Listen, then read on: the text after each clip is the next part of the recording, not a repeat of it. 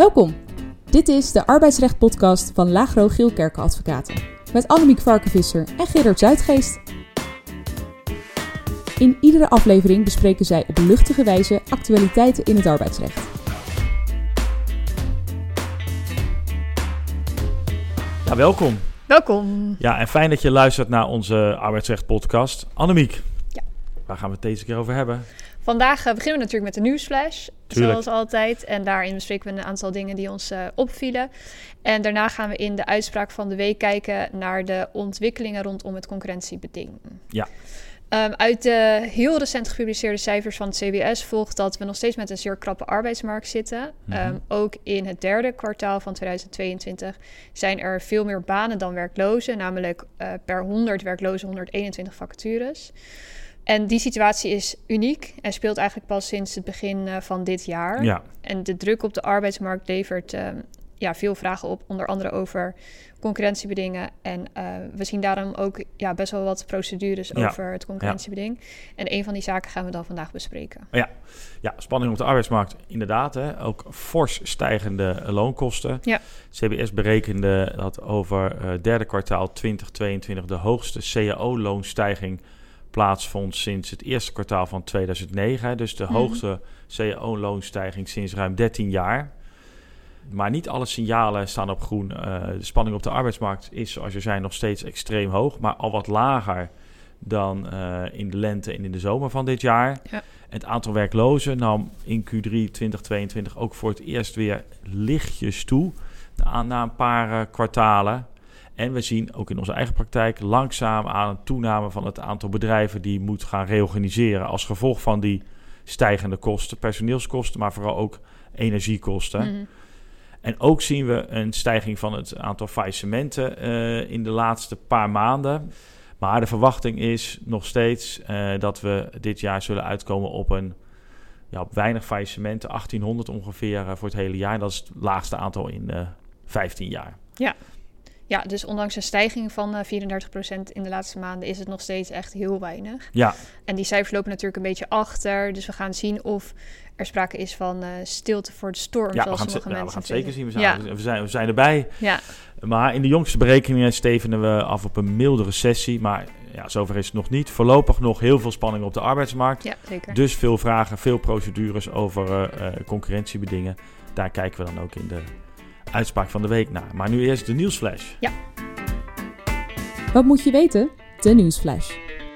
Ja, nieuwsflash. Een paar zaken om aan te stippen. Allereerst, ik zag een uitspraak van de rechtbank Rotterdam in een ontslag op staande voetzaak. Dat is op zichzelf niet heel spannend, want dat Mm. gebeurt vaker natuurlijk, ontslag op staande voet. Hier ging het om een werknemer die eh, strafrechtelijk als verdachte van diefstal bij die werkgever was aangemerkt. En in een strafzaak aanmerken van iemand als verdachte, dat mag alleen als er sprake is van een redelijk vermoeden van schuld. Dat staat in de wet, een redelijk vermoeden van schuld. En dat redelijke vermoeden mag alleen worden gebaseerd op aan de orde zijnde feiten en omstandigheden. Dus als je als verdachte wordt aangemerkt, dan kan dat eigenlijk nooit zonder feitelijke grondslag. Nee, en de werknemer had in deze zaak gemotiveerd weersproken dat hij betrokken was geweest bij de diefstal. Mhm. En de rechter oordeelde daarom ook dat in eh, die ontslag op staande voetzaak... dat het feit dat hij in de strafzaak was aangemerkt als verda- verdachte... niet voldoende was om dat ontslag op staande voet... Ja, de betrokkenheid van de werknemer bij die diefstal voldoende aannemelijk te achten. Ja, maar ja. En vanwege de betwisting van de werknemer is het dan vervolgens aan de werkgeefster om te bewijzen dat het inderdaad de werknemer was die de diefstal had gepleegd of daarbij betrokken was. Ja, en dus een strafrechtelijke verdenking, hè, waar een redelijk vermoeden van schuld. Dat is dus niet voldoende volgens deze rechter Nee. voor het aannemen van een dringende reden die vereist is bij het ontslag op staande voet. Dat kan natuurlijk voor een werkgever frustrerend Ja. zijn, hè, want ja, hij, is toch, stra- hij is toch verdachte. Ja. Maar eh, dat is dus niet genoeg. Een strafrechtelijke veroordeling, dat is wel genoeg. Dat wordt in een civiele procedure gevolgd. Mhm. En als iemand in een strafzaak is vrijgesproken, dan betekent het niet dat hij in de civiele zaak ook automatisch maar zeggen, als onschuldig wordt beschouwd. Dat kan nog steeds leiden tot aansprakelijkheidsstelling en nog steeds bijvoorbeeld ook tot een ontslag op staande voet. Want de lat voor een veroordeling in een strafzaak ligt nu eenmaal hoger dan het voldoende aannemelijk achten dat voldoende is eh, eh, in een civiele zaak. Dus Ja. ook als je vrijspraak hebt, kan je nog steeds in het, voor hetzelfde feitencomplex op staande voet worden ontslagen. Maar het eh, aanmerken als verdachte is dat niet genoeg. Nou, Nee. next. Ja, dan een uitspraak over de harmonisatie van arbeidsvoorwaarden. Daar krijgen we eh, in de praktijk met regelmaat vragen over. Wat speelde er in deze zaak? Nou, eh, in deze zaak had de werknemer op grond van zijn arbeidsovereenkomst recht op een reiskostenvergoeding. Nou, tussen partijen ging echter ook een CAO gelden, waarin een minder gunstige reiskostenregeling stond. Het was geen standaard CAO, maar minimum CAO. En de werkgever had een, een regenboog aan regelingen en die Mm. wilde in het kader van harmonisatie van arbeidsvoorwaarden door middel van het vastgelegde eenzijdig wijzigingsbeding de voor de werknemer ongunstigere reiskostenregeling uit de CAO toepassen. Ja, en het Hof oordeelde, net als de rechtbank, dat de werkgever op grond van het eenzijdig wijzigingsbeding de reiskostenvergoeding niet ten nadele van de werknemer mocht Nee. wijzigen. En nou ja, dat hebben we volgens mij wel eerder besproken. Voor eenzijdig wijzigingsbeding geldt natuurlijk best een hoge lat. Daar moet een zwaarwichtig belang zijn voor de werkgever. Dat het belang van de werknemer eh, bij behoud van die arbeidsvoorwaarden overstijgt, zeg maar. Dus Ja. het belang van de werkgever moet groter zijn dan dat voor, eh, van de werknemer. Ja, het enkele feit dat je als werkgever naar harmonisatie wil streven is niet genoeg. Nee. En hier had de werkgever ook niet aannemelijk kunnen maken dat, ja, dat die inkrimping of be- beperking of verschraling van, eh, eh, van overeengekomen arbeidsvoorwaarden, dat dat was ingegeven door financiële Mhm. moeilijkheden aan de zijde van, eh, van, van de werkgever. Ja. Maar gewoon, ja, men wilde graag tot harmonisatie komen. Ja. ja, en in deze zaak had de OR ook ingestemd met de wijziging. Ja. Maar dat maakte dus volgens het Hof niet dat de individuele werknemer ook gebonden was aan de wijziging van die reiskostenvergoeding. Nee, nee, nee. vergoeding. Nee, nee. dus ja, ik denk dat hè, eh, tenzij de werkgever echt een eigen zwaarwichtig belang heeft hè, buiten de harmonisatie, is denk ik de juridische werkelijkheid vaak dat de werkgever het niet van de rechter moet hebben bij harmonisatie. Nee. En eigenlijk de insteek zou moeten zijn: hoe borg ik als werkgever dat werknemers niet gaan procederen? Mhm. En daarvoor in praktijk worden wel een veelheid van instrumenten Ja. gebruikt. Hè? Alles tussen verleiding en bedreigen. En een verleiding is dan. Ja, een- ik- ik- je krijgt een promotie, of je krijgt een bonus, of je krijgt Ja. een afkoopsom. Er is soms wat bangmakerij, hè? eh, ja, hint op verstoring van de relatie als werknemer gaat piepen. Ja, en 9 van de 10 keer werkt natuurlijk ook dat een werknemer het niet zo hoog gaat opspelen, la- laten Nee. opspelen en dus niet gaat procederen. En daar, daar gokken natuurlijk werkgevers denk ik terecht ook vaak op. Ja. Maar van de rechter moet je het niet altijd hebben. Eens. Oké, dan eh, de volgende. En die gaat weer over eh, het onderwerp wat we vaker hebben besproken, namelijk seksueel grensoverschrijdend gedrag. Eh, dit was een uitspraak over een werknemer die ruim 35 jaar bij de werkgever in dienst was en op staande voet werd ontslagen. Ja. Omdat hij ja, tijdens de lunch een raadsel vertelt aan een vrouwelijke collega, waarbij hij haar borsten aanraakt. Ja, Ik heb geen idee wat dan precies de context of wat dat raadsel dan is. Maar in ieder geval, de ehm, collega wist het antwoord op het raadsel niet. En dan vervolgens zegt die werknemer dat hij het ook niet wist, maar wat, dat hij wel haar borst had aangeraakt. ja, kennelijk. Dus dat was kennelijk winst voor die werknemer. Ja, kennelijk. Nou, uiteindelijk eh, zegt de kantonrechter dat dat eh, ontslag op staande voet stand houdt. Ondanks is dat lange dienstverband. En de werknemer krijgt ook geen transitievergoeding mee. Ja, en hoewel dat streng is, zeker ten aanzien van die transitievergoeding, na 35 jaar dienstverband nul transitievergoeding, Ja. lijkt de inhoudelijke beoordeling wel in lijn met de steeds Mm. strenger wordende rechtspraak. Maar dat is ook niet waarom we eh, deze zaak even aanhalen, want we doen dat om een andere reden. Want hier speelt dat, dat, dat raadsel, eh, wordt op dag 1 verteld. En op dag 4 eh, ontslaat de werkgever de werknemer op staande voet. Ja. Dat is dus drie dagen tussen. En de directeur heeft op dag 2 en op dag 3 met die werknemer hierover contact. En eh, de werknemer werkt in de tussentijd ook gewoon door. Ja. En de rechter meende dat ondanks dat verloop van de tijd en het doorwerken, dat het ontslag op staande voet een dringende reden, of dat, het, dat er een dringende reden was. En dat het doorwerken dat niet anders maakte en dat het ontslag op staande voet toch onverweld was gegeven. En dat wijkt af van wat je vaker in de rechtspraak ziet. Hè. Met name het doorwerken zeker in combinatie met het even wachten uh, door de werkgever, eigenlijk een ontslag op staande voet in veel zaken onmogelijk maakt. Hmm. En we zijn dus ook benieuwd, denk ik, tenminste ik ben in ieder geval benieuwd, Ja. hoe deze zaak in hoger beroep afloopt. Want als dit de nieuwe lijn wordt, hè, de werknemer mag eigenlijk gewoon doorwerken terwijl de werkgever wat onderzoek doet, dan geeft dat werkgevers, mijn inziens, meer ruimte in ontslag op staande voetzaken dan dat we eerder dachten dat werkgevers hadden. Ja, ik denk het eigenlijk niet. Maar goed, we houden het voor jullie eh, in de gaten als dat zo is. Ehm, dan denk ik het laatste puntje. Of nou, nog niet helemaal het laatste puntje. maar Nee, nog niet het laatste we puntje. zijn al lang niet klaar. Nee joh, Ehm, is door. de verhoging van het bruto wettelijk minimumloon per 1 januari 2023. En die is heel hoog. Zeker. uitzonderlijk hoog, namelijk 10,15 procent. In de voorjaarsnota van de regering was opgenomen dat het 7,5 procent zou zijn. Ehm, maar dat ja, is dus naar voren gehaald en ook nog is verhoogd. Mhm. Dus naar die 10,15 procent. Ja, we Eh, leven echt wel in bijzondere tijden, ja. denk ik. Ja. Dat blijkt inderdaad. En door de stijging van het minimumloon gaat ook eh, aan dat loon gekoppelde uitkering... eh, die gaan ook omhoog. ja, Dus ook de bijstand, de waaijong en de AOW. En het minimumloon gaat daarmee dus naar 12,40 euro per uur. En bij een, bij een 36-urige werkweek. Ja, want de hoogte van het minimumloon hangt ook een beetje af van de omvang van de gebruikelijke werkweek. Als je 36 uur werkt, dan is het minimumloon wordt dan straks 12,40 euro. Maar werk je Hmm. 38 of 40 uur, dan lager. is dat minimumloon Ja. ietsje, per uur ietsje lager. En daar gaat overigens ook nog wat aan gebeuren. Dat niet per 1 januari 23, maar per 1 januari 24, dan komt er echt een minimumuurloon. Onafhankelijk van de omvang van de, van de reguliere werkweek. En dat zal dan voor, namelijk voor werknemers die 38 of 40 uur op basis van de minimumloon werken, nog tot een extra verhoging van Ja. dat minimumloon per 1 januari 24 leiden.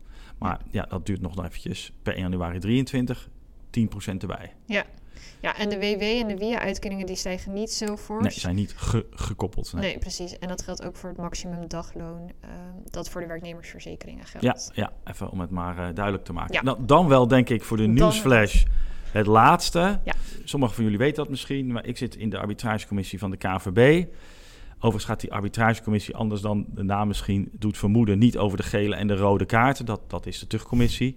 Maar de arbitragecommissie die functioneert als rechter in voetballand. Hè. Als een voetbalspeler tussentijds weg wil bij een club of een trainer weg moet, men bereikt daar geen overeenstemming over, dan kan men zich wenden tot de arbitragecommissie in Zeist. En die oordeelt dan met uitsluiting van de burgerlijke rechter over de aan de orde zijnde situatie. En via de statuten van de KVB zijn leden van de KVB aan de bevoegdheid van de arbitragecommissie gebonden. Nou, dat maakt dat bijna alle voetbalgerelateerde zaken dus door de arbitragecommissie worden behandeld. Mhm. Maar af en toe komen er toch voetbalzaken bij de burgerlijke rechter. Bijvoorbeeld als een van de procespartijen niet aan de KVB-statuten is gebonden, omdat er geen sprake is van lidmaatschap van de KVB. Nou, over zo'n zaak oorde- oordeelde recent de rechtbank Zeeland-West-Brabant. het ging om twee amateurvoetballers die ook betaald kregen. Hè, dat, dat in, het amateur, in het hogere amateurvoetbal kreeg je ook betaald. Die hadden eerst ja gezegd tegen een contract bij een andere club. Maar vervolgens lieten ze die club weten: oh nee, we blijven toch bij onze oude club, want die heeft ons een beter aanbod gedaan. Vervolgens ging de club waar, waar ze tegen eerst ja hadden gezegd, die ging daarover procederen, want die wilde een schadevergoeding hebben. En die stelde, omdat geen, dat er wel een afspraak was gemaakt en omdat een contract voor bepaalde tijd zou zijn afgesproken, geen proeftijd, ja, konden zij, kon die club een beroep doen op eh, een eh, wettelijke regeling, waarbij ja, als een werknemer eh, te vroeg een contract opzegt, dat hij dan een, een schadevergoeding moet betalen. Nou, dat moest hier ook. Die eh, spelers moesten allebei eh 5000 euro schadevergoeding aan die club betalen. En dat zie je misschien in het voetbal zie je dat met enige regelmaat, maar buiten het voetbal zal het toch niet zo heel vaak voorkomen dat een werknemer al ja heeft gezegd tegen een werkgever en vervolgens toch naar een ander gaat.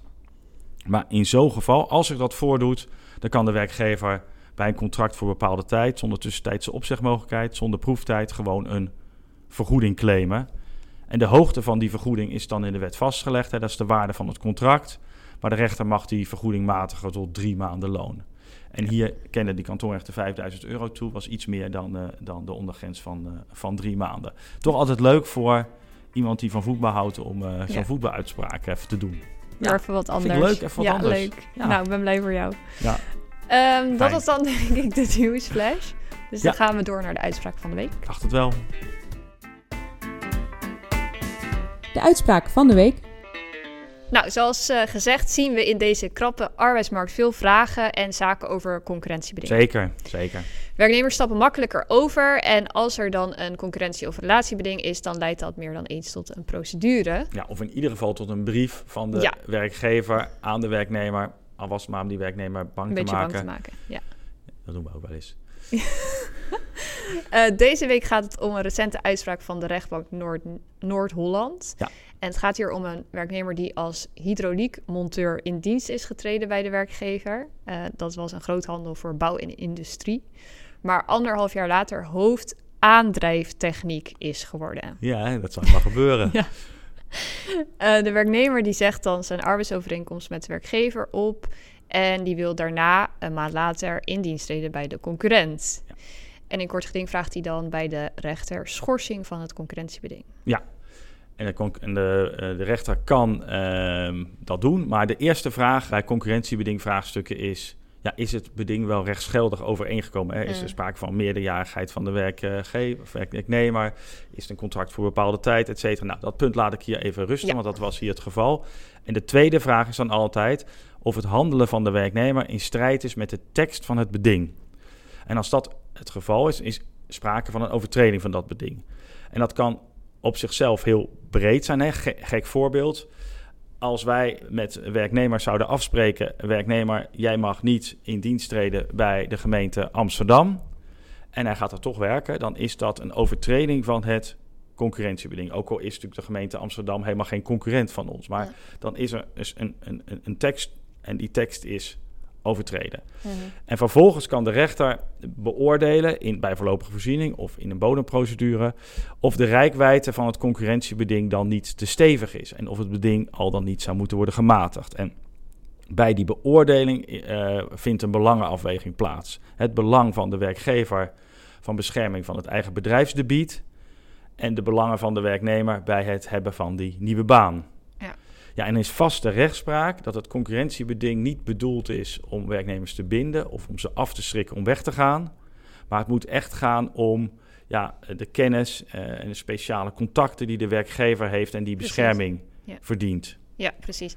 En in dit geval vond dus de kantonrechter ook dat deze werknemer ja, die speciale kennis en, en of contacten had. Ja. Eh, want het concurrentiebeding bleef gewoon in stand. Dus hij, die werknemer mocht niet in dienst treden bij de concurrent. Ehm, dat die, ja, die nieuwe werkgever was een directe concurrent en bevond zich in, in een schaal van, eh, of in een straal van 25 kilometer. En ja, de werknemer die kon door de kennis die hij bij de werkgever had opgedaan, die nieuwe werkgever een concurrentievoordeel geven. Wat Ja. zij ja, niet zouden hebben gehad als die werknemer niet was overgestapt. En ten opzichte van het belang van de werknemer, namelijk het verbeteren van zijn carrière-mogelijkheden. eh, en, en hij wilde geloof ik bij een kleinere werkgever gaan werken.